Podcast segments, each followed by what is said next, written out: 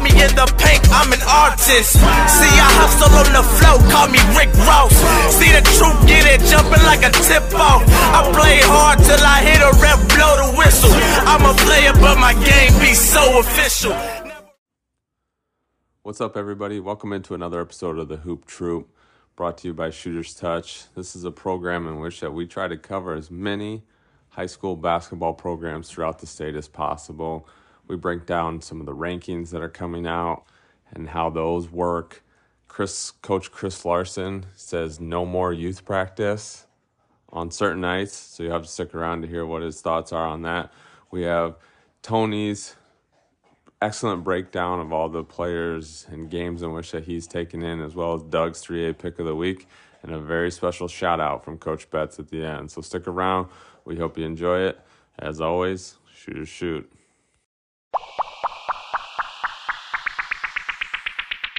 Shooters and troopers, welcome into another episode of the Shooters Touch podcast. We have another hoop troop. We have everybody. We have the whole crew in the house tonight. Really excited to get things going to talk hoops. We're in the second half, if you will, of the season. Um, this is where things get real. Uh, it starts to get the thick of it. We've already seen some good matchups here in the first couple weeks of the year. Excited for what's to come. Uh, we'll get to everybody, but before we do, Adam, how are things on your end? Uh, you guys are starting basketball too this week, right?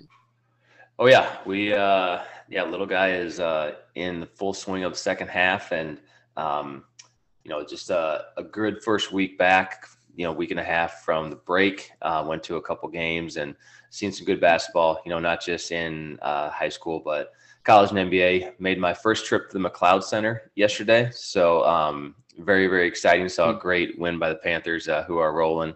Um, got three in a row, and um, yeah, very excited to talk some uh, Iowa high school hoops here. Absolutely, we're we're gonna jump right into it. Uh, as always, we we got the whole crew. We got Doug in the house, Tom, Tony, Uncle Larson, ready to go. Gonna uh, dive into some stories here once we get into this. But I want to start with, as we as we usually do, talking with the coaches and um, going over a couple topics and maybe a few things that we've seen and and so, uh, Tom and Chris, I want to get your guys' ideas uh, as far as late game situations um, from the bench side of things, using your timeouts. So as you're as you're kind of going through a situation, um, I'll set I'll set this first one up, and then we can kind of talk general. But uh, say that uh, you are it's a tie game, you're on defense. Um, unfortunately, your your player commits a foul, and you're going to the line um, they're going to the line to shoot two. Um, how would you how would you handle timeouts in this situation? Is it something where you're going to call timeout, split the free throws, wait till the end? Like when do you when do you, when do you normally or how would you handle that situation uh, to use your timeouts to set your players up uh, to be successful? Say with five seconds, five and a half seconds left. How many timeouts do we have left? You have two remaining. Okay two timeouts left in five seconds. Yeah, they're shooting to to break the tie. Correct. All right. Well, I probably want to uh, try to freeze him before he f- shoots. Is it a two shot foul? I imagine at this time. It is. Yep. Okay, that's what I figured. Um, I'm probably going to freeze him before the first one uh, because there's, you know, uh, I just I just want I want to give him more time, and I think that uh, you can talk about different scenarios then you know if he makes one versus two uh, not that it matters but uh, um, yeah i'm probably going to freeze him before he shoots uh, his first free throw.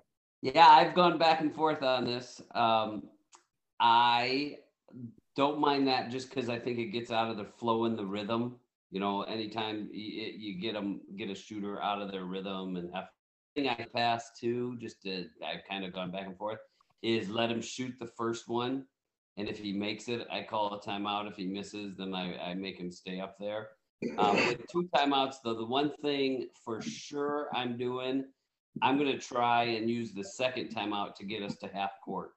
I've just always, I, I am, I can't stand like the baseball passes unless it's an absolute only option I have. But if I had two timeouts, I'm to use that second and try and like throw a football pass to to half court and call a quick timeout, or you know, kind of drill you guys so that you say, hey, five seconds. If we get the rebound, tell your point guard to be in there, dribble the half court as quick as he can, timeout. Even if we're at two seconds, I I, I feel we have pretty good sideline inbounds uh, plays to to get that to work.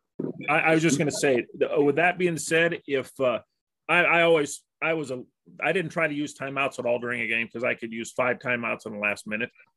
Uh, but I would say that uh, that I, this situation just came up last week, and and w- again, I think as coaches, you always learn through either your mistake or someone else's mistake, and then that situation's handed down.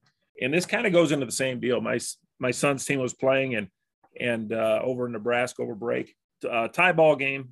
They're on the if the, uh, with the other team shooting free throws, and uh, they uh, or I'm sorry, with and they're shooting free throws.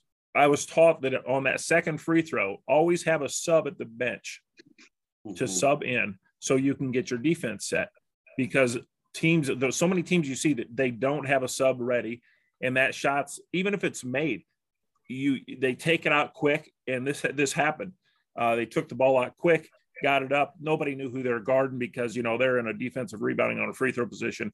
And uh, that that's one situation that uh, I, I, watch for now just because uh, I know of we were burned on it 20 years ago. I remember us do we we always it's we we called it smash. And it was just a sideline break just you know pass to the outlet pass pass. And we actually and then had a rim runner.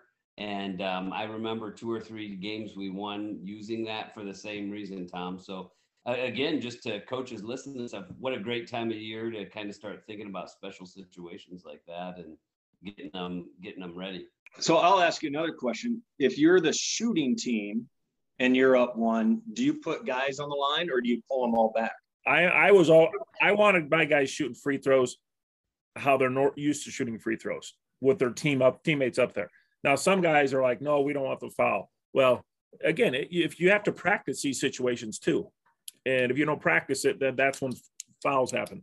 Uh, but some, some coaches are fine moving their guys back. I just wasn't one of them. So I same thing. I like to have our guys up there, especially if it's close like that. Sometimes if it's like seven or eight points, then I, would move them back and, and I'd feel all right with it. But I also think sometimes the ball just bounces to people, you know, like a long rebound and you have a guy there and they catch it and they kick it out and the game's over. It, you know, it, it never hurts to have them.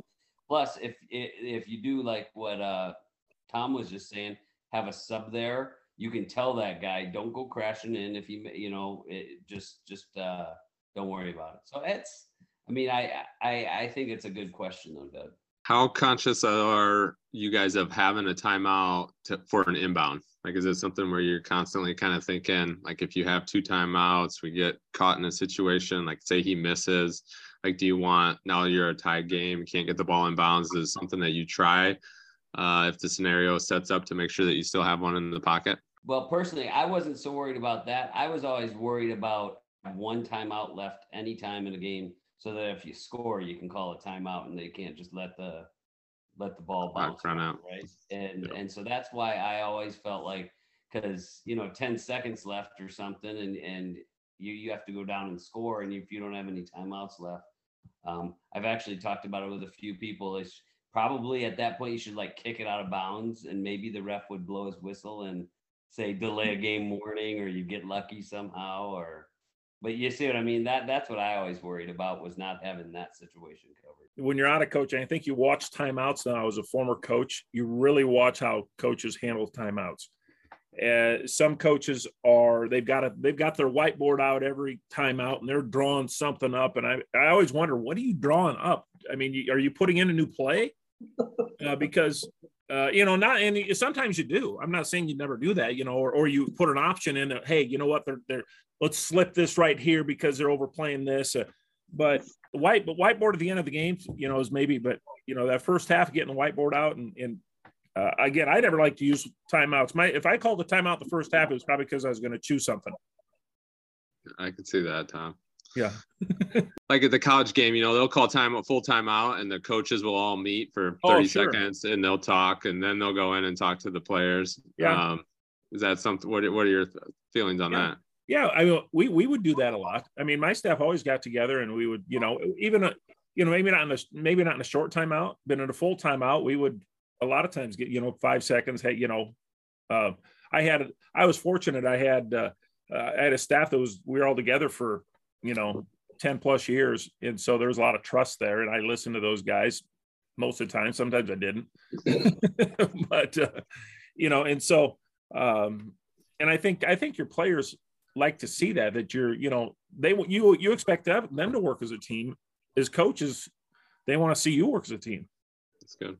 Maybe you started that Betz. You coached what 60s and 70s maybe you were the originator yeah, of that. Yeah. Here let me get some of my my plaid pants out real quick like you said and you brought it up earlier i think it's something where once you're on the other side you kind of pay a lot more attention i think between the timeout usage and when and how coaches use timeouts um, and sub rotations as well. I feel like you're kind of watching subs or when to sub or when people are mm-hmm. coming, like the little things that it's a lot oh. easier when you're sitting on this side and you're kind of watching as opposed to, you know, remembering when you're in the heat of the moment and like, hey, we should have a sub at the table or this person needs to get in or let's use a timeout here or let's save two or or whatever it is. And so those situations come up often. And that's why it was one of the things I wanted to lead with tonight and get your guys' ideas because well, as you mentioned you're either learning from yourself or you're learning from somebody else or well here's another thing that i watch a lot too and i again not being a shooter i was not a shooter uh, doug can attest to this when you see a kid and he maybe he's been cold or whatever but he drains two threes in a row and then somebody subs him out i'm like no i i will i don't even if I had somebody at the bench to sub for that kid, I'd say, you know, going for Jimmy. Yeah, get somebody um, else. Johnny's staying out there to, to miss a shot. Yeah. Brian, I was really lucky. So I had Andy Howard, who had 27 years of head coaching experience, coach with me my last 10 years. And I think anybody who has who has been a head coach at any point in time, it really is helpful on the bench because I, I think what what Tom just said is correct you do see it differently after you've lived it a little bit. And uh, we always said once you're the one calling timeouts and uh, having somebody not only that you trust, but also just having somebody who's been in that role before, I think really does help. And it's a real advantage for for for the teams that have that. And then to the second point of that too, and having good assistants and people on the bench that you trust. How how did you guys handle subs? Was it something that you you called the shots, or did you have someone on staff that usually handled your sub rotations, or what? Did, how did that look like for you guys? I did every sub. My, yeah. they, my what my assistant coaches didn't get their names in the paper. I did. So yeah. if, I, if I was basically if I was going to get if I was going to get ridicule for who I played, I might as well be the one responsible for it. I think part of the head coach's responsibility, or should be. So do you have a pretty set rotation? Usually, like okay, at the four minute mark, these two are going in? I mean, you kind of knew the first couple quarters, or I mean, absolutely. I'm assuming for the most part, you did. Actually, that's a good question, Doug, and it's something that I thought helped me so much. With uh, I always felt pretty blessed with like parents, and you know things were good. But I, I also think you don't want to surprise not only kids but parents and everybody else that there it should be predictable after the first couple weeks and if you are going to kind of change up that rotation, that should be something you talk about the night before in practice. So they have a chance to tell their parents. And I just guess to me, that that is one of the little things that I, I felt pretty strongly in. It, it's not a power struggle thing. It's just this is the game plan. Now I make me change that game plan, but this is what I'm planning on going into the night. Um, and, and I just think that that really helps when you have a predictable game plan that not just you know. I think there's nothing worse than when you're watching and you're like, I wonder who they're subbing. You know what I mean? Like teams that you watch where you can see where it's predictable and stuff. I think there's a calmness um, in the whole organization. It's interesting when you have because you you'll definitely see where some are predetermined sub sub rotations or you kind of know who's going in for who and there's you know advantages it feels like to that and as long as you're able to pivot and, and adjust off of it but the the communication thing especially having that ahead of time is always is always huge and that's something too that you kind of got to fit what works best for you and your program and your situation and what you're trying to do and then uh, be able to adapt i think is the other part of this and so well, coaches, we appreciate it. Always love getting some tips and some insight from you guys here to start off with. We know we got a lot of coaches following along and listening, and so if we can provide any help or any information, that's uh, a big part of why we're here. And so, before we get uh, too further further into this and talk about uh, our games and the games of the week and some of the stuff that we saw and what we're looking forward to this week, got to bring in Tony. Tony, it's been a little while since we've had you on the pod. Um, help us out. Where's the gym count at? Um, I, I know you're busy. This year looks a little bit different for you, but catch me and our listeners up. What's what's the Iowa gym count right now? Yes, I think I've only added one actually since we last talked. Uh, made my way down to Wilton when they played Pella Christian a few weeks ago. Uh, so that is now gym 101. 101. Yeah, and and yeah, like you said, it's it's. I'm probably not going to add too many this year with with being on the two A rankings committee. I'm trying to watch more more two A games than anything. So, so it's a lot of sitting at home and watching live streams and stuff. But I'll I'll try to add a couple more before the end of the year for you. Yeah, no, we're we'll definitely follow along with that and and keep up with all that. How how has the the rankings committee gone for you? I know it's a little bit of an adjustment from having to focus more on one class and, and less on uh, maybe your region. But uh, what what have been your takeaways early on? It, I think it's a it's a big step in the right direction. Um, I'm for the state. I, I'm sure Chris and Tom, who are serving on the 3A committee, would agree that that the association has been very receptive to the input that myself and Jim Ecoff and uh, Jacob Brindle have been providing for 2A.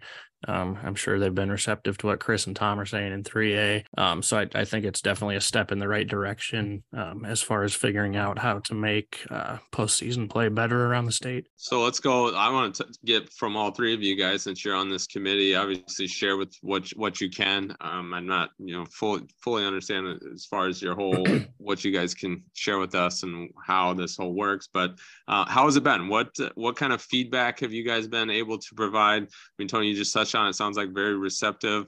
Um, overall, a couple weeks into this, would you say that this is something that uh, is, as you said, definitely a step in the right direction? Something that's going to continue to grow legs and continue to go. And um, when things really start to matter here, come postseason, is it is it going to really play a, a nice role in making a, a better basketball environment for the players, fans, and coaches? I think it, I would agree with uh, Tony. It's just the process has been really good. Tom mentioned it earlier how the kids want to see his coaching staff work collaboratively.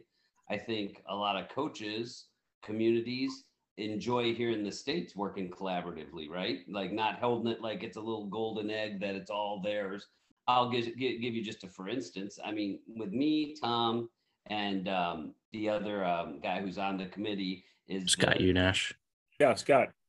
Yes, who's a radio guy in Cedar Rapids, so he sees Xavier a lot. You think about that, we all kind of come in from different angles, and you put all those together, and that's all they're really asking us for is just for input, kind of our opinions, what we've seen. But anytime you're getting more information um, and, and I've been impressed with them. They they know everything that they should know going into the meetings, but they're just kind of asking us to add, you know, kind of from our different views of the world. You know, obviously, if you're in the media, you've been you've seen a lot of teams, uh, and if you've coached, you kind of you know, I think we we know what good teams are going to look like in the end. So I think it's a huge step And How fun is it now? You know that every Monday we're going to come out with new rankings. That, that's exciting for basketball. I, I would say that too. That, you know, it's uh, at least when in our group, uh, you can tell that.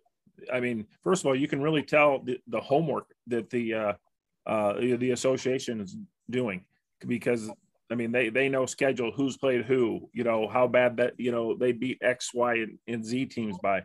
Uh, but I think what we do is we come out of this and you find out that, that we don't really find that we have five different opinions or six different opinions. It's like we, we're pretty much have a consensus, and it's not because we're just laying down it's because we've i think everyone's done their homework and we're coming up with kind of the same conclusions you know tom what's interesting though when you say that about i think the other good thing for the state just in general is it i don't want to say forces because you know I, and i'm sure if they were on here they'd say they were trying to keep up with everything. But when you have to have a meeting designated to each class every Sunday, it kind of forces them to stay on top of things, right? Whereas if they're kind of just trying to to keep up with it, it doesn't. It's not.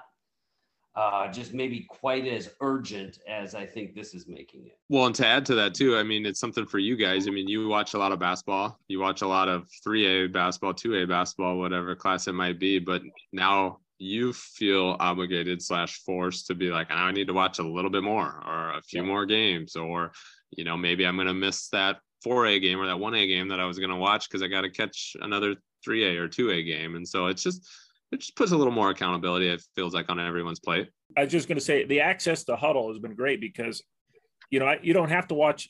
I mean, not that we're all geniuses, but you can tell after watching a quarter or a half of a team uh, what, you know, what they've got. You know, are, are they really a top level team or maybe they, maybe their, their conference isn't quite as good as the other con i don't know they just it really uh, allows you to to gather a lot of information I think it has created a lot of excitement. I was talking to a coach on Saturday that who is not ranked and won't be ranked. But what he was curious about is these rankings are great, one through 10. It's what do they do with the rankings at the end of the season? So do those top 10 get a their own region or top eight? And then what happens with 11 through 16? Like the girls have one through 15, and they try to split it up 15 and one, two and and 14 or you know however it lines up. So the rankings are great. It's a pretty excitement. But then now what's the not to be devil's advocate what's the next step in this? And how are these regions put together? That i, I think that's where when i was talking to coach on saturday and that's where he was really curious okay what's what's going to happen with my team who's not ranked and where am i at um, you know, and kind of are they are we going to be put with the same teams in the same area again, or you know, can we travel somewhere? Um, so I don't know if you guys have any insight how that actually would come together, or are you guys just ranking teams? Yeah, that we are just ranking teams. I will tell you, I, I think at the first meeting, there was discussion as to this is a stepping stone, right? So I, I I think they would be the first to tell you that this was the start of something that they might want to see grow over the next few years, right? And and I do know the language they use to us because I, I I listen kind of closely. They are looking for their top eight teams. They are going to do their best to split those eight teams up, but they're not going to ensure that all eight. If you're the top eight, it could happen logistically. They, they they've kind of made that clear that they're not going to go full on hey, anywhere, anyone could go anywhere in the state. The the thing they did say they would stick to is once you get to state, that last rankings would be how you're seated at states. You kind of see what I'm saying, the difference in terms yeah. of um, they said they're going to do their best to try and split those eight, but like, let's just say, for an example, six and eight makes sense to be in a region and nine doesn't. They might put six and eight and then nine with, you know, with somebody else. Or I, but why? Why? Why? Why would that make sense? Why? Why can't Norwalk? Okay, let's say Pella. I'm from Pella, and Pella's not going to be probably a top eight, but why Pella? A, a team wouldn't if they had to travel to Clear Lake, they wouldn't care. Or if they had to travel to Sioux City for one game, they're not. They wouldn't care. So why, if they number six and number eight had great seasons, why not give them their own their own region? That's you know, I mean, that's something that coaches are going to ask. Well, I think that is the ultimate goal. Yeah, yeah. That's you know, and again, I think I think this being the first year, they're it's it's they're probably going to make you know uh, make adjustments and, and figure out. I mean, there there are probably going to be some mistakes made or some things that don't make people happy, but I think that there's it's a good first step, and we'll see where it lands. Yeah, yeah. When when we met during the fall um, in Boone, I they kind of made it clear like we're not going straight into an S curve model where where our top team is going to play number 16 and so on and so forth but it's i think that might be something that we are looking for five ten years from now. It's it's not something that they're just going to jump right into. Um, they're gonna they're gonna see how this goes um, see what the input is from from coaches and athletic directors and the public and just see see how this first run goes. And then we'll make adjustments going into the next year and the next year and the next year until we um I, I don't know if it will ever get exactly how the girls union does it, where it's where you've got a Sioux City team playing a Davenport team to go to state. Um, but but I think that it's still a, a big step in the right direction. What we're what we're doing here. Just one last thing, Brian, um, and, and Doug, kind of to your point, I was though, and Tom, if you could talk to this, you know, because I think um, one of the maybe small misperceptions I had is that everybody thinks that the regional things are not good. I will tell you there were there there were voices and they shared that it's a, a concern for some people don't want to travel. They'd rather play in their region, smash it out and let the winner move on rather than go a long ways and then have to come down, travel three hours to to play the next game in Des Moines. Tom, I don't know yeah. if if because that was kind of a northwest of West Iowa thing that I was surprised to hear. Yeah, I think like you know if I can speak on Northwest Iowa, especially uh, two A and three A, you know it's they just want to make sure that that uh, for example that if uh, I mean I, I, just the one I've been watching a little bit is let's say MOC and Heelan if they stay in the top you know five throughout if if, if the pl- tournament started tomorrow if they're both in the top, top, five or top six they'd want to make sure that maybe uh, they sent Heelan south and and uh, MOC stayed north and and uh, so that both those teams would have a chance you know a chance and they want to just do as much of that as they can versus trying you know the old days where uh, you know uh, Western Christian Boyden-Hull would would beat beat beat each other up in two A and only one of them could make the state tournament. That's good. That's interesting. It's definitely something that, to all your points, it's made a lot of excitement around the game. It's something where first part of January, you're paying attention to what's coming out, and they're going to change a ton as they already have. I mean, we already had some teams this week that lost that I would assume are falling out, and some teams that are moving up, and so it'll be a, a fun thing to keep an eye on here as we move through the thick of January into February, and then March anything can happen, get into the tournament play, anything can happen. And so just having more eyeballs on these games and following what's going on is going to bring excitement for everybody. And it's something too, where in the world that we're living in and the Twitter age that these things are being updated. And we know a lot more about teams in Northeast Iowa, Northwest Iowa, Southeast, Southwest um, that we didn't know before because we have that information. And so it uh, feels like the duty to be able to bring that to everybody and to keep things moving forward. And so that's great. And one of those things moving forward and one of the changes, got a lot of changes, but it's been the shot clock. And we've talked a lot about it on here already so far. But what are your guys' feelings? I guess, uh, Tony, I'm going to start with you just because we haven't got to talk with you about shot clock yet. We talked a little bit through the summer and even in um, our first episode here, season two. But uh, so far, what are your overall takeaways on the shot clock and how it's impacted the game? I absolutely love having it. Uh, it's been long overdue. Um, it, I think the the biggest thing is something that we were talking about, you know, before we hopped onto the podcast was the the big comeback win that Roosevelt had over Winterset earlier in the week, and that's something that doesn't happen happen without the shot clock because the the the late game or the fourth quarter is just so much different there. Um, you know, before before the shot clock, Roosevelt would have had to start fouling Winterset pretty early on if they wanted to have a chance, and and then you're you're giving Winterset a chance to to get some points at the line there instead of instead of just forcing turnovers left and right and and getting runouts like Roosevelt was was doing there. Um, so I, I think that it's it's made a really positive impact on the game as a whole, and I'm I'm excited to see um, how coaches and how kids continue to learn how to use it. You know, I haven't seen too many like late quarter two for ones yet. And I think that's something that'll be coming as as coaches and as as players learn more about how to play with the shot clock and and how to get that good shot so that you get a, a good second opportunity before the end of the quarter. That's great because that was going to be one of my other questions too to uh, you guys to figure out. Have you seen it? Have you seen a really well executed two for one or a big defensive stop in which that was favored because of a shot clock violation, or what about the rest of you guys?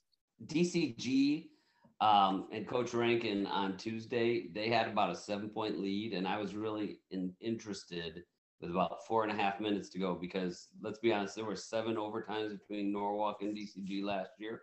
and it would have been hold until you started fouling. They, but this was what was interesting is I do think you still got to be strategic and not just as a coach, but you have to teach your players how to do it. And um, on about five minutes down to two minutes, let's say, they were getting down under 10 seconds before they were shooting, which again, I think is good basketball. You know, I I I, I wouldn't I, I don't think teams are going to be very successful if they just throw it out the window and think, oh well, you can't hold the ball anymore. I mean, you can still hold it and execute maybe a set at the end of that. And uh, DCG did a really nice job with it, and um, I think you're going to see teams that can close out games like that are, are going to be really successful uh, as the year goes along. I would say the thing that I've seen a few times, maybe quite a few times now, is is that that team that's behind but has to foul with three minutes left. And maybe I mentioned this on our last podcast, but they, you know, they they play defense for 15 seconds, then they decide to get, you know, take that third foul, and they've got it. You know, they're trying to get in the bonus. Well, every time you do that, the shot clock start starts over. Think teams need to, you know, it's all part of the education process too. I just don't think those are things early on they thought about.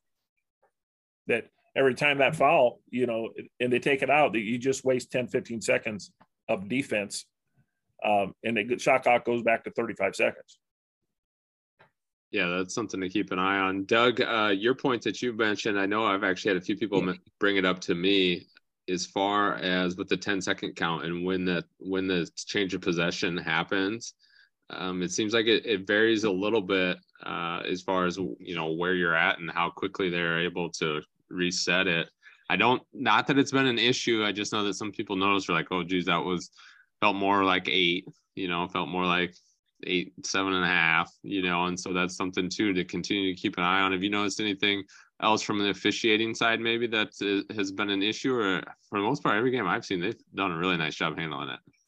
Yeah, I don't think it's. Uh, I haven't seen one issue actually with the with the shot clock, and it's actually made the, the officiating easier um, with the with the tense the backcourt, uh, just because you just look at the clock and you don't have to count. Some guys got real fast counts, some guys have real slow counts, and that throws that all out the window. So no, it's been great. I mean, it's uh, it's a, been a great addition, and I'll applaud the association for for giving a thumbs up to it because it's uh, it's been phenomenal. Actually, uh, I had a school, so I had shot clocks this summer in my my uh, my summer league, and I had a school, first game of the year, their shot clocks weren't working.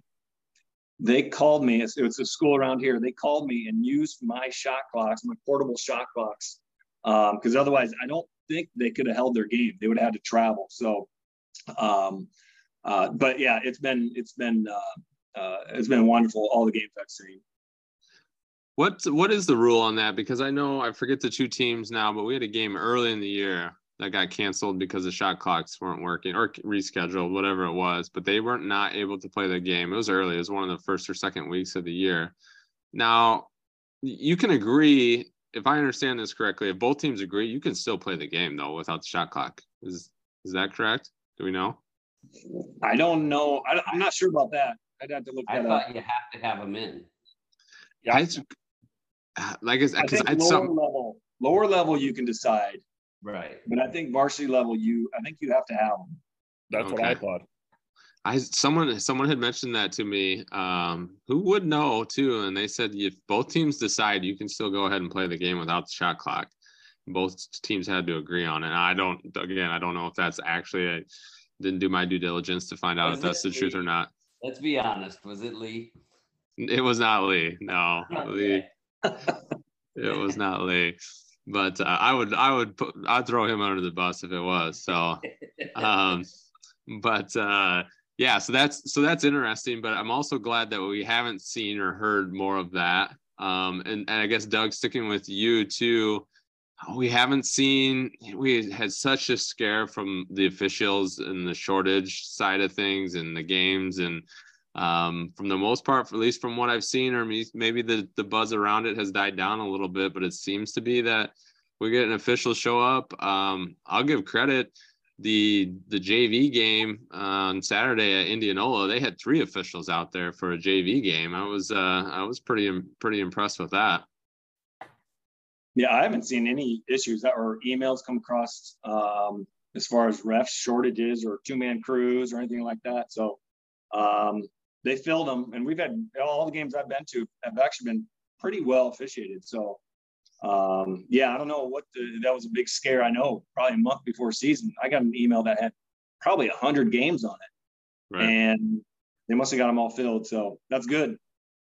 It is. It's nice to see. It's nice to see the the clock coming together and the operators continued education from everybody from players coaches to fans to officials and see how that continues to grow our game.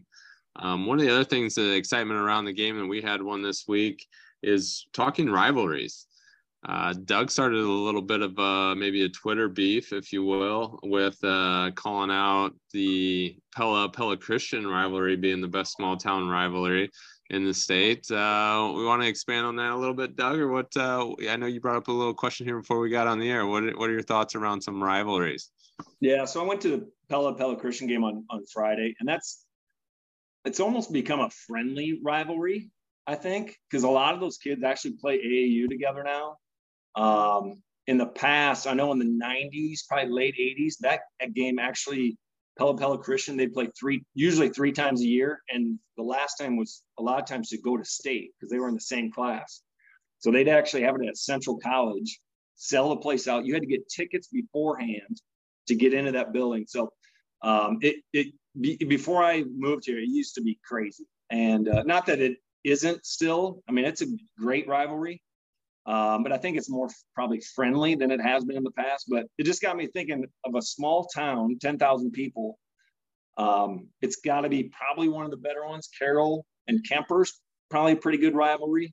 Um, and obviously, you're going to have Dowling and Valley and Ankeny and Centennial. You're going to have those in the, in the, bigger towns. But I'm just talking like small towns.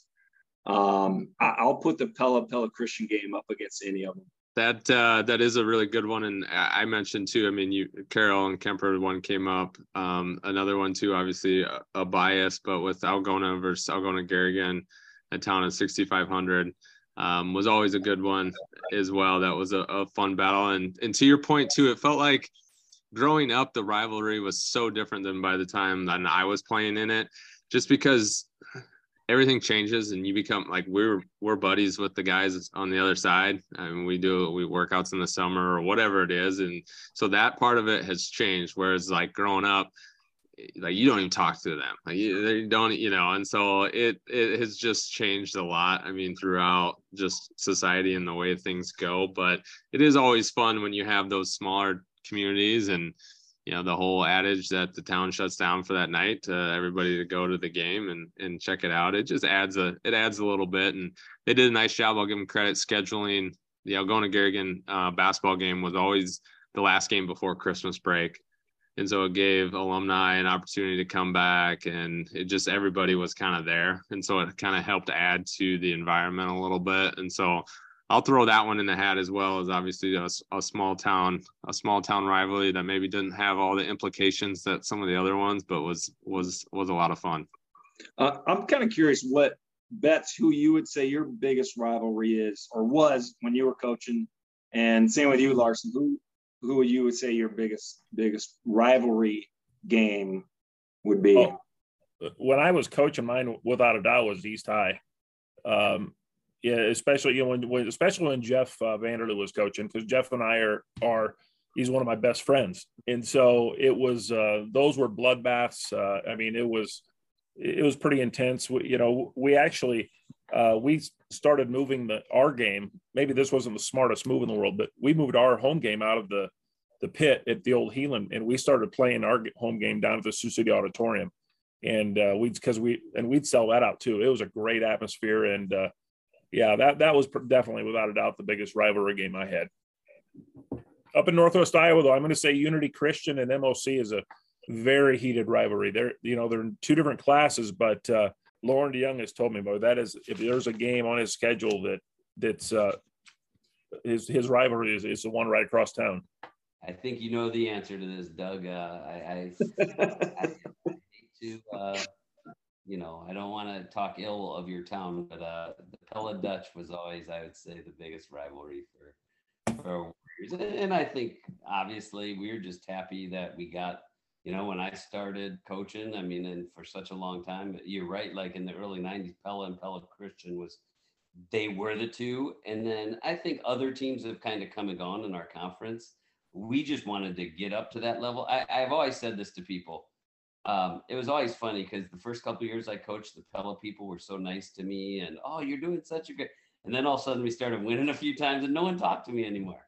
So, uh, in terms of a rivalry, though, it has to be back and forth where it means something for both sides to win you know, and I think that's uh, how that rivalry was for what, shoot, 15, 20 years. You know, it was, those were huge wins, and whoever was winning our game was typically, you know, state semi, you know, a state title contender. Not saying that we'd win it, but we'd be, we, we, we were uh, right in there. And then, but our league has gotten so fun because Indianola, now that they're in there, I think has, has become a big rival. Uh, DCG, obviously, the same thing. And then you know, obviously when Xavier Foster was there, him and Bowen were kind of going back and forth. Those games were ridiculous but Pella, I would say, is definitely the the rival. Tony, what are we missing on the eastern side of the state? What's that? Well, I I'm a West High kid, so so growing up, it was always City West, and that was that was the big one. That was probably bigger for football at the time because okay. when I was growing up, you know, City and West were always dominant in football, and it was it was hard to ever get them good at basketball at the same time but but those were always the only times that either gym was was filled to capacity was when those two teams were playing each other. Um, i think liberty opening up has kind of dampened that rivalry a little bit because now it's kind of like a, a three-way rivalry between the three schools. Yeah. Um in cedar rapids i think the big one is kennedy washington. Those ones can get pretty heated. Um but yeah those are the Why those are the big ones over here. Uh, so that they could play at the new Xtream Arena that hosted the volleyball tournament this year. Um, that was part of some big agreement that went into uh, City and Liberty playing football at Kinnick this year. Uh, City and West got to play basketball there, and then next year West will play football at Kinnick, and Liberty and somebody will play basketball at Xtream putting you on the spot a little bit, Tony. What about we get over to the Quad Cities? How does do you know how any of those schools stack up from a rivalry standpoint? Um, I th- I don't actually. Assumption, I think everybody just kind of everybody versus assumptions. Assumption. Everybody's rival yeah, over there. Right. Yeah. Kind of like Heelan.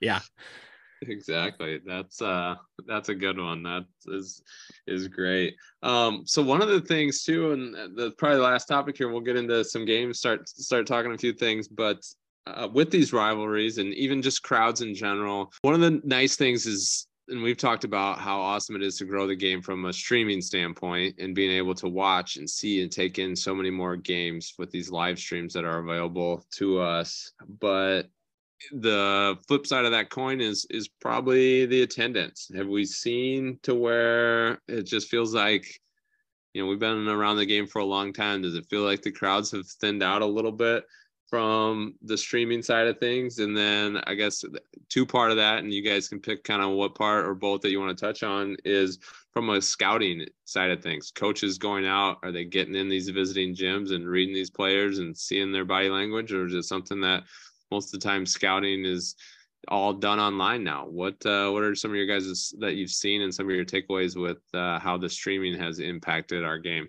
I'll go first. I I think number one, I, uh, what I've seen this year, I think I think crowds have been pretty solid. To be honest with you, um, I think the streaming uh, opens up another venue for grandma and grandpa or alumni from your school to catch a game, and so I think that's expanded the uh, the viewership.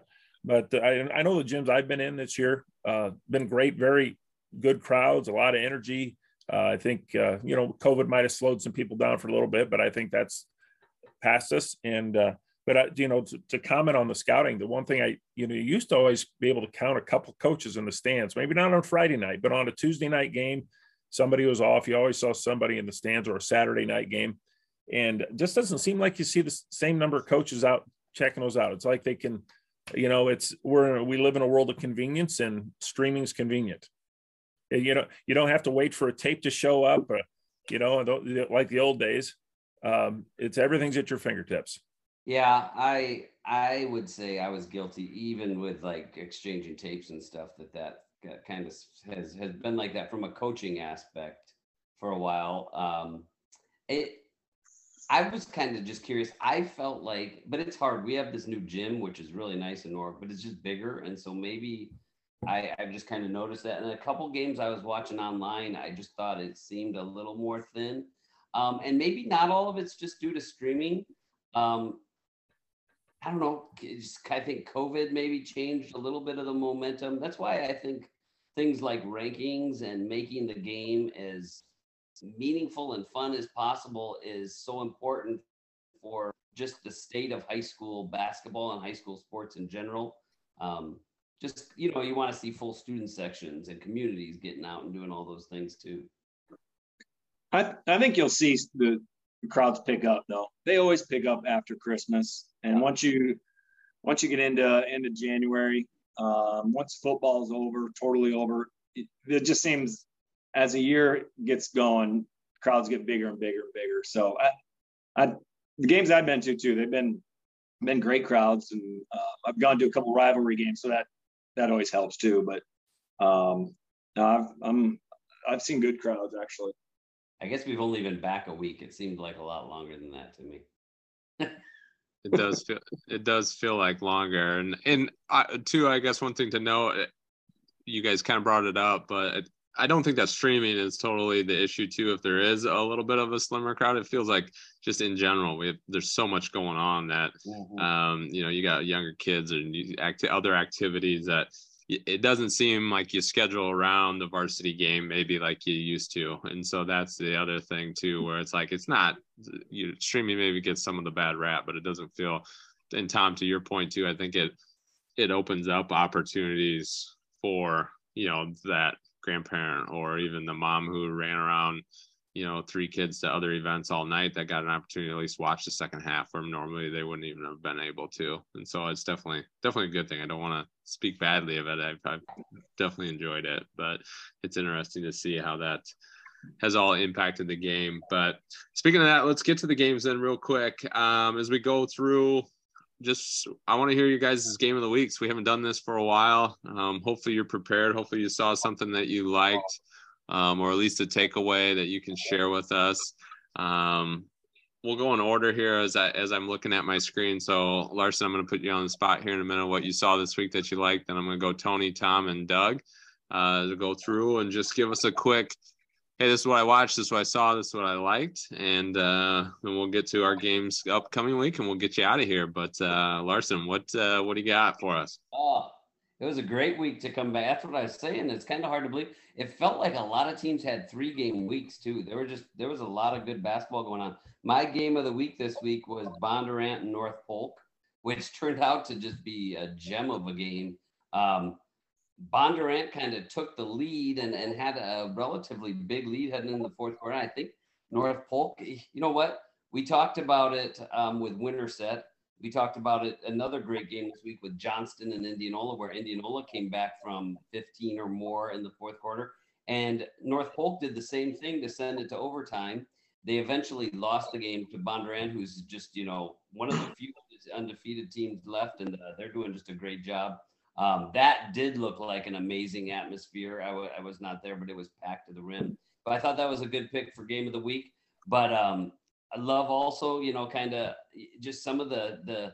I, I, think I told you at the beginning of the year, Little Hawkeyes kind of 4A team now, and um, I'm really excited to see how they work their way into battling, um, not just for conference titles, but you know, kind of how they they start staking their claim to be some of the top 4A teams in the area too. And uh, Indianola had a huge week. We talked about this before. Um, uh, you know, we we all have a couple buddies over there, and uh, Coach Ebling's really got them playing well. They're also undefeated. They went on the road and beat a really good DCG team, and then beat Johnston at home, both on shots with under three seconds to go and without their best player, and probably one of the top five, ten players in the state and Drew Kingery. Yeah, big week for Indianola for sure. That uh, that was something that was very, very impressive. Like you said, overcome adversity of not having Kingery, which sounds like a, a bad ankle sprain, another you know three possible four weeks, and so I'll be anxious to see what that looks like for him. Big North Polk game, North Polk resident Adam. What'd you what'd you? Oh wait, you didn't get an opportunity to go to the to the North Polk game, did you? On I did not. Uh, streamed streamed most of it. Um, actually missed the overtime, but uh, I mean, uh, Chris was was was actually spot on. Uh, the first half was great. I believe it was tied at halftime. Um, Blue Jays came out and uh, actually took, I think, a 12, 13 point lead into the fourth quarter.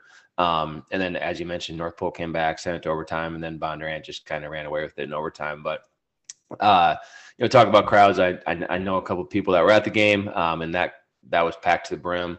Um, just two really good teams going at it, um, and you know, two teams that I believe uh, will be there at the end of the at the end of the season as well. Yeah, it'll be fun to continue to follow those teams and see kind of where things shake out. Obviously, Bondurant has definitely got a watchful eye of many, and so we'll see what uh, the Blue Jays are able to do. Tony, what was uh, what was your game of the week? What did you see that you like? So not a singular game for me. I was actually I was at Kirkwood yesterday. Um, the River Valley Conference had their first ever shootout yesterday. So a team from the North Division played a team from the South Division. Uh, had seven games there yesterday. So good opportunity to go see 14 teams that I hadn't seen yet this year. So um, the the big takeaway for me for that was uh, Bellevue. Um, 1A team that made a kind of surprising run to the state tournament last year and and gave Grandview Christian a, a scare in the first round. Um, they look every bit the part of a state championship level team in 1A.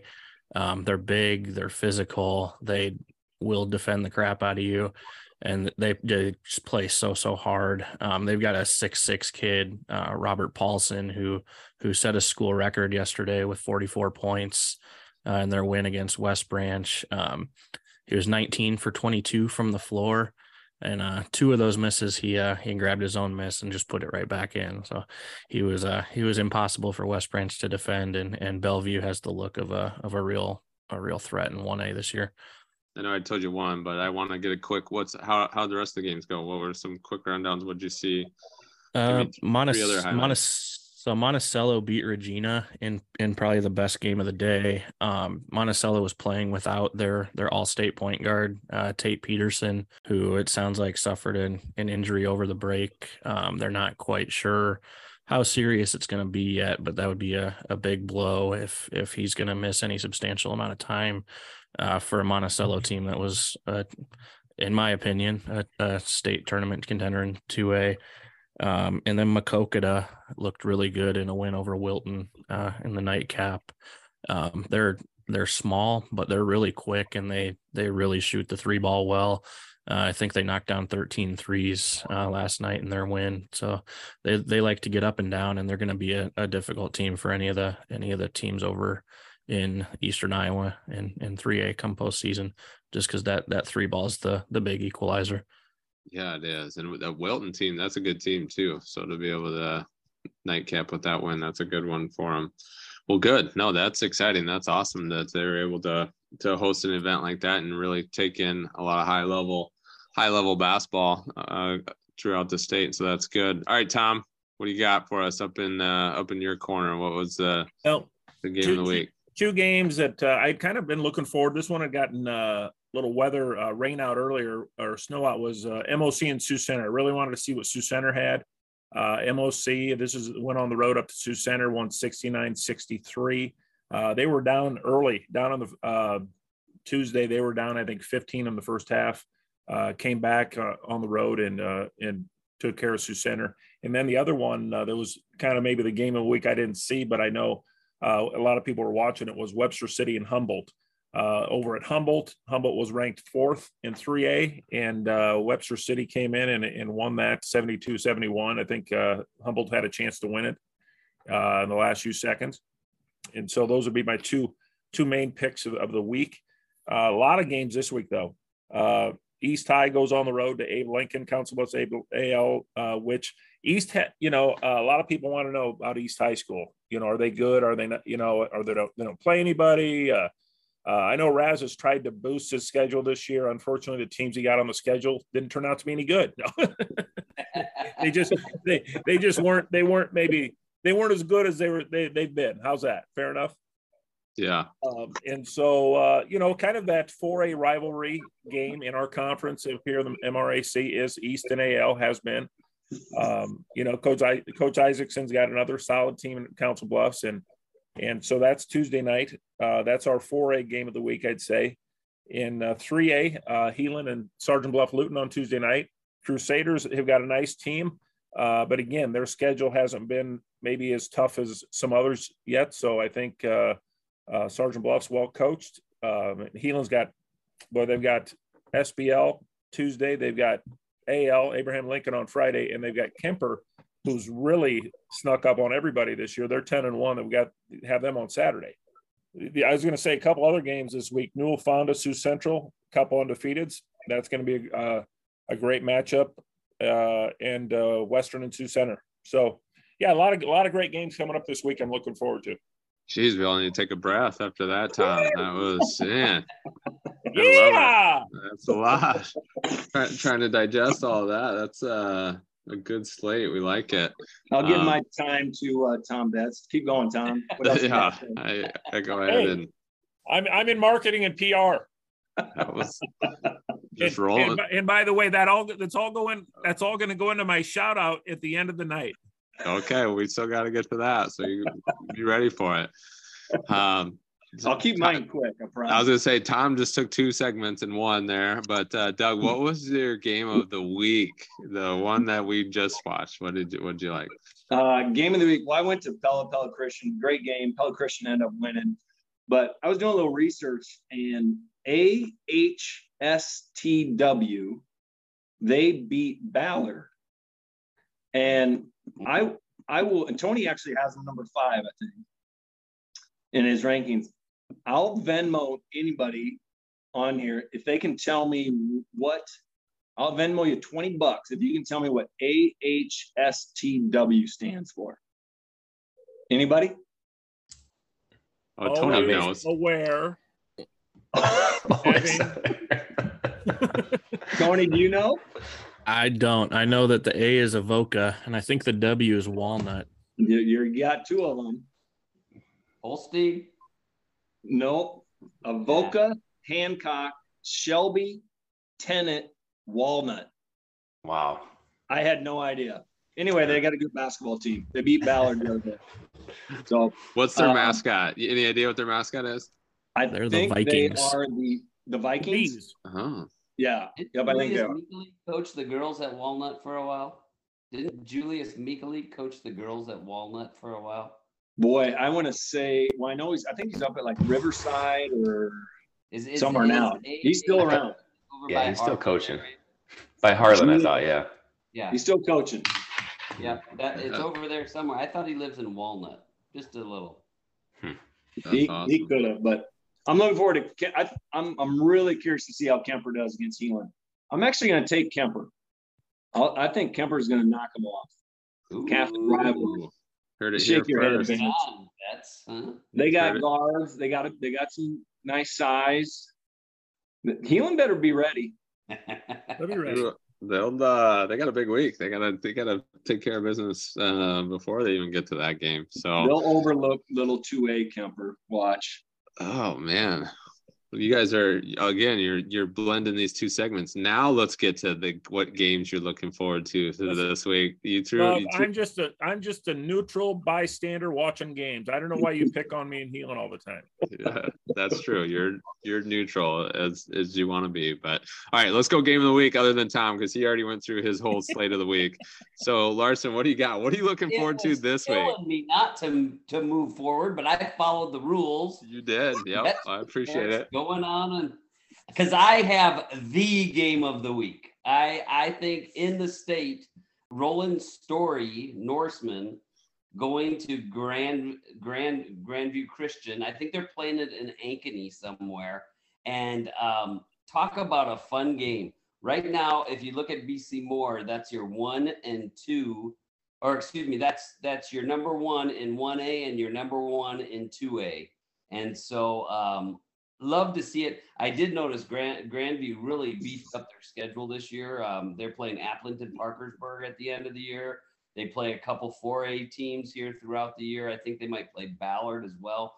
Really good about them a lot last year, and uh, you know the, their talent level. But then it kind of fell fell apart a little bit at state tournament. So I wondered if uh, if coaches isn't thinking like they needed to to beef it up. So that is the game I think in the state of, of the week. You know, when you get two number one teams playing each other, should be a great one. Both undefeated. Um, also looking forward to uh, just it, locally. Northwest has kind of been cruising along. They have to play Valley for the second time, and um, I think that'll be a great matchup. Just uh, the second time, and you know it's hard to keep keep winning games, and uh, I, I think you'll see Valley come out pretty hungry in that one. I don't know. There, there, there's I'm sure a lot of other good games in the area, but those are the two I want to con- concentrate on. Perfect. There's uh, plenty of good games, plenty of good basketball out there, and we uh, wish we could highlight and talk on each and every one of them, but we, we do what we can to make sure that uh, we're we're touching on the ones we can. And Tony, what do you got? Uh, what are you looking forward to? What's your game of the week? Yeah, so so I'll be watching stuff throughout the week, of course, but on Saturday I'll be heading to Coe for the Wells Fargo Advisors Shootout uh, Tyler Cleveland, who runs the Iowa Mavericks. Um, I think this is probably the fifth or sixth year that he's organized it. So we've got another seven games coming up uh, on Saturday at Coe for me to check out. Um, good variety of of one A teams, two A, three A, four A. So it'll just be a good chance to go see 14 more teams that I that I haven't seen in a while. Um, start with Durant against Mediapolis, Dunkerton Central City, Bellevue Marquette Don Bosco, Cascade Alburnett, Linn-Mar Prairie. Uh, Pleasant Valley Ames is one that I'm probably the most most interested in, and then uh, Liberty and Fairfield to to round out the night. So it'll be another awesome. good day full of basketball. Yeah, that's exciting. We'll be anxious to hear how that all goes for you and what some of your takeaways are. Um, Tom, obviously skipping over you, you gave us a full slate of what to look forward to. Doug, you have anything else to to add other than the Kuemper matchup too? Uh, actually around here, um, Knoxville is actually having a pretty good year. They're six and one, and they play Albia, so that's kind of a kind of rivalry around here. Albia is five and four, solid team. Um, they got a kid averaging about 25, so that's that's kind of a big game uh, down in these parts, Knoxville and Albia. Doug, doesn't Knoxville play PC this week too? Yeah, they do.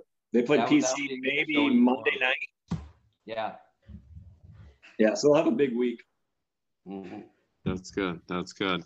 Adam, what do you got? Uh, game of the week? Something you're looking forward to? Yeah, um, just coupling off of Coach Larson, um, that Roland-Story uh, Grandview Christian game um, is on the 12th, so um, a Thursday where not many other games, so might might be able to swing over and catch that. But I, I think that'll be a great game. Roland-Story's got a really good team. I've watched a couple halves of their of their games actually, and got a good little team there. Um, uh, yeah, game of the week would probably be for me Clear Lake and Humboldt an undefeated Clear Lake team going up against Humboldt, who we've talked about a couple times um, with their most most recent game, a loss to Webster City, but got a good team, and Clear Lake obviously has it uh, uh, has it rolling up up there as well, being six and zero. Oh. So um, looking forward to uh, Clear Lake versus Humboldt. Yeah, that'll be a good one. Always the the old NCC matchup there between those two teams.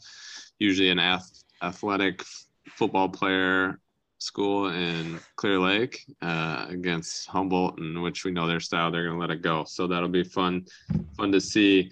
Um, so I'll touch on a, a, few. Don't really have a game of the week. I got a team of the week though, um, and that is the Nodaway Valley girls uh, team because they face. Um, they have Council Bluffs St. Albert, who's ten and one, and then have to turn around and play Panorama, who's also ten and one. And so they themselves sitting at nine and two right now go and have two matchups against two 10 and 1 teams this week. And so if there's an ever a measuring stick of a week um, for for Nodaway Valley, it's going to be this week and see where they're at, um, see how they're able to come out with that one. And then uh, another girls game that I'll highlight is Iowa City Regina is 12 and one. They face North Linn, um, who's 11 and 0, and so that'll be another game over on that eastern side of the state to kind of keep an eye on. And then locally, the girls' games, uh, Centennial and Dowling is probably the highlighted one this week. Uh, that'll be a, a, good matchup between those two teams to kind of jostle for that um, middle to top tier of the pack. It, it, kind of feels like you know everyone's kind of chasing Waterloo West and Johnston right now, and Centennial and uh, Dowling are two of those teams that fall right below them, and so that'll be a nice matchup for for those girls as well, and see how those shake out. And so that's our game of the week. Some things to pay attention to. Like I said, a lot of three game. There's a lot of games on Thursday. I think I saw a couple on Monday. Um, Saturday games. Obviously, you're normal Tuesday, Friday slate, and so uh, if you're ever looking for something to do, there's plenty of basketball out there to, to keep an eye on. And so before we get out of here, though, Doug, who is going to win the 3A state championship? You're killing me. Um, I, I, think I might change allegiance and go with uh, the Blue Jays of Bondurant. Let's go, Blue Jays. Ooh, man. Now Actually, you had to... last, last time I got called out by uh, Colby Collison, he he DM'd me and said, "Hey, you got to give us some love." So I'm giving you some love, Colby. Got to prove yeah, it. I, I, was gonna say what because it was the Marion matchup, right? You were wanting some Marion gear. I What's the Marion Wolves? I, I just I don't hear enough about him. I've never seen him play, but I'm gonna switch. Let's go Blue Jays. Okay, I like it. Blue Jays. Week. Tell well, tell next week. You just never uh you, you never know. Um Uncle Larson, you got anything? Any fun stories? Any crazy things that's come out that you can hit us with here quick before we get out? I bit my tongue earlier when we were talking about this because I wanted to save it for my story. Love it. And you know what? Maybe Adam and you, you know, we might we might have to fight about this. I don't know. But, but talking about crowds and we're talking about youth kids. That was one of the things I used to tell our youth. I, this was one of the few things I'd really get ornery about is no practices in our other gyms when we have a home basketball game. And I am telling anyone who will listen out there, it is so much better for young kids to be there and absorb the environment and see what high school sports are all about than some hour practice where they're working on their dribbling. And I, I just, I guarantee, I think we're getting so caught up with youth sports that we're forgetting to, to do some of the fun things with kids. So if you're a youth coach out there, take your kids to these games instead of practicing with them on game nights. I'll uh, I'll throw something in there too. I went to the uh, the North Polk Winterset game, and my son, um, who's eight, was just on the sideline. Um, and uh, one of the players from Winterset um, handed him a ball when they when they went in for warmups. Um, he was just incredibly excited about that. And then North Polk coach coach came over and said, "Hey, stand on the sidelines during um, during I'm starting lineups." And so the North Polk guys, when they got announced, they went over to give all of him and his buddies high fives. And um, after they were announced, so obviously that doesn't happen every game, you know. But I completely agree with you, coach, that um, you know having them there and you know having the possibility to have something like that happen just you know doesn't happen at at a eight year old practice or a youth practice, you know. So completely agree with you, coach.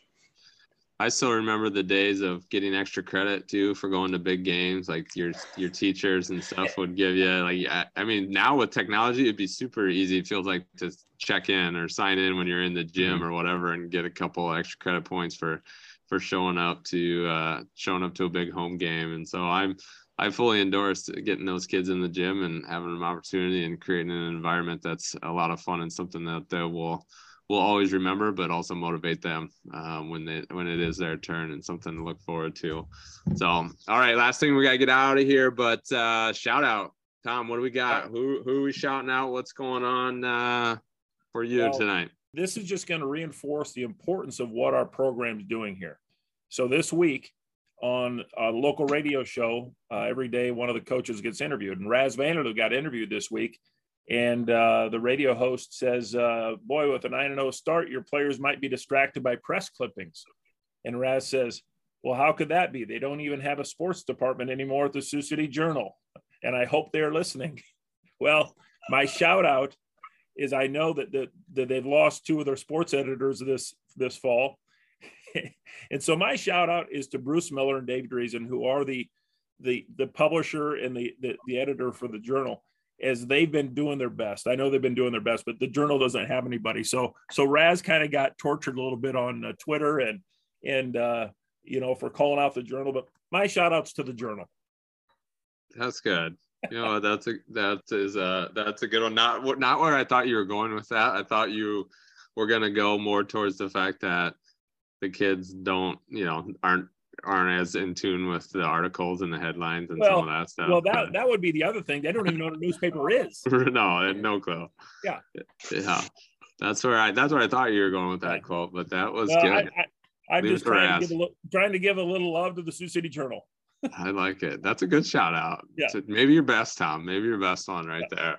So, well, good guys. We appreciate it. We appreciate the insight and information. Um, continue to watch these games as we move through next week, and excited to hear a little bit more about how things go and what your take and input are on it. If you follow along with us throughout this whole journey, we appreciate it. This is the Hoop Troop brought to you by Shooters Touch. Make sure you tell a friend, and as always, shooters shoot.